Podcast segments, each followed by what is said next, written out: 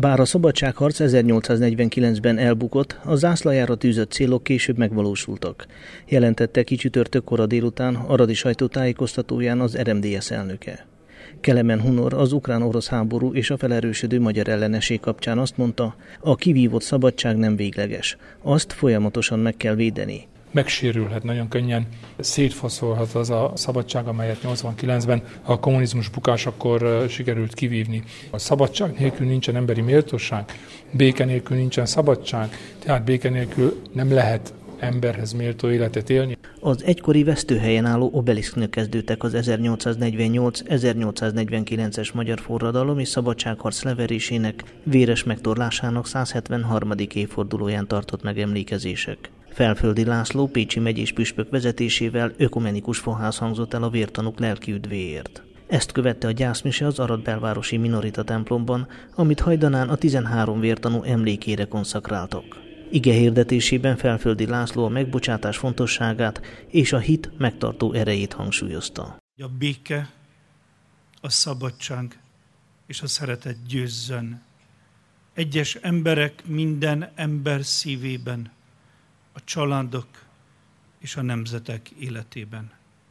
Talán soha ilyen sötét nem volt a lelkekben, a szívekben, a reményekben, mint most.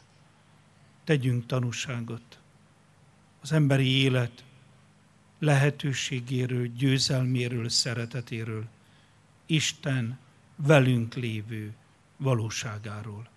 Össze lehet-e foglalni, hogy mit jelent az aradiak számára október 6-a, és az, hogy az 1848-49-es forradalomnak oly tragikus végkifejlete kötődik a városhoz? Kis Anna tanítónő.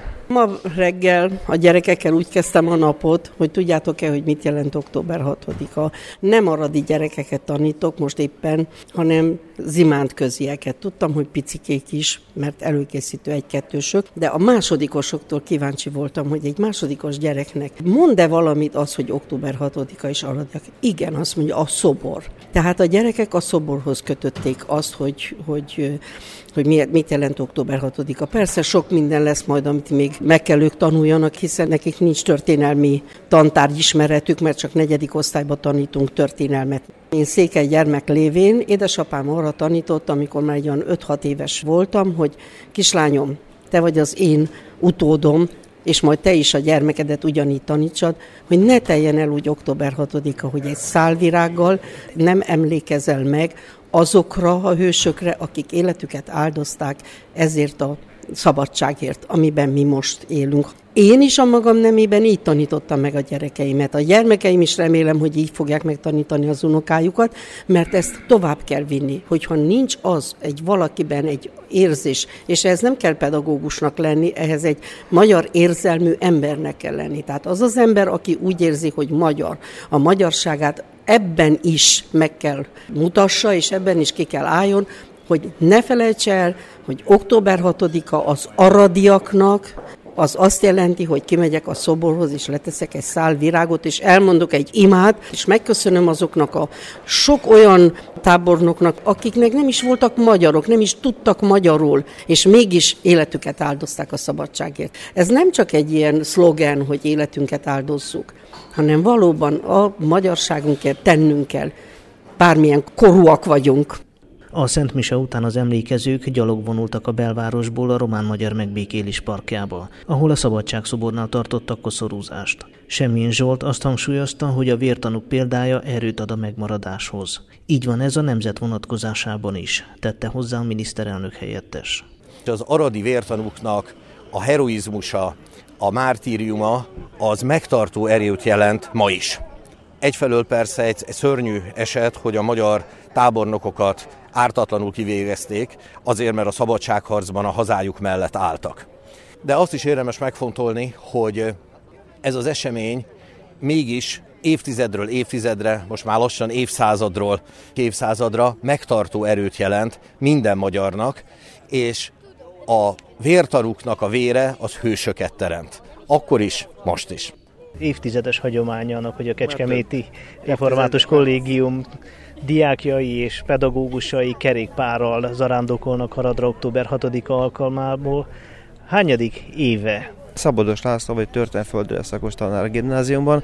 1999-ben kezdtük ezt a túrát. Tavaly más időpontban jöttünk, előző az kimaradt a járvány, mert ez a 23. túránk. Embert próbáló? Hát voltak olyan, amikor igen, tehát az időjárás tekintetében, vagy elején még nem mindenki várt itt minket tártkarokkal, de alapvetően egy nagyon hangulatú túra szokott lenni. Ha fel kellene idézni valamelyiket, akkor még lenne a legemlékezetesebb? Hát az első biztosan. Egyrészt akkor itt még csak a vesztőhelyen volt az ünnepség, a mindenütt a templom mellett 250-60 koszorúzót kellett megvárni, és együtt ünnepelni velük. Mindenképpen a egyik legemlékezetesebb az első mikor indultak idén, és mennyi idő alatt teljesítették ezt a nem is tudom hány kilométeres távot? Minden éve október 3-án indulunk fél kilenckor Kecskemétről, első nap Hódmezővásárhelyre megyünk, ez kb. 96 kilométer, majd Hódmezővásárhely Battonya, ez egy 60-as, és 5-én szoktunk megérkezni délbe Aradra. Milyen korosztályú diákok vesznek részt? Mindig 13-an jönnek, végzős diákok, mindenki lényegét tekintve egy vértanú jelképez. Ez meghívásos alapon történik, a diákoknak ez egy jutalom, ők ezért egy forintot nem fizetnek. Úgymond nagy a túljelentkezés, de osztályoként kettő-három fő tud csak eljönni. Milyen élményekkel gazdagodtatok egy ilyen történelmi kerékpáros emléktúra alkalmával?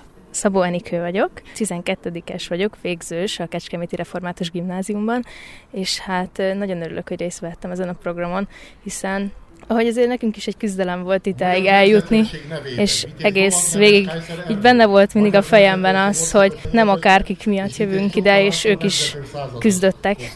Hát legkevésbé sem annyit küzdöttünk mi, mint ők, így hát ez végig motivált, hogy nekünk ide el kell jutnunk, és ez szinte semmi.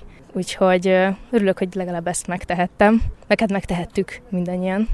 Korábban volt már kapcsolatotok Araddal, jártatok-e már itt? Gudmai János vagyok, és jó magam először járok Erdélyben, úgy általánosságban Romániában is, és én úgy hiszem, hogy az Aradi 13-ak talán a magyar történelem egyik legtiszteletrebben írtóbb emberei, és mindenféleképpen fontos az, hogy megemlékezzük a halálukról, hiszen voltak éppen a szabadságunkat jelképezik.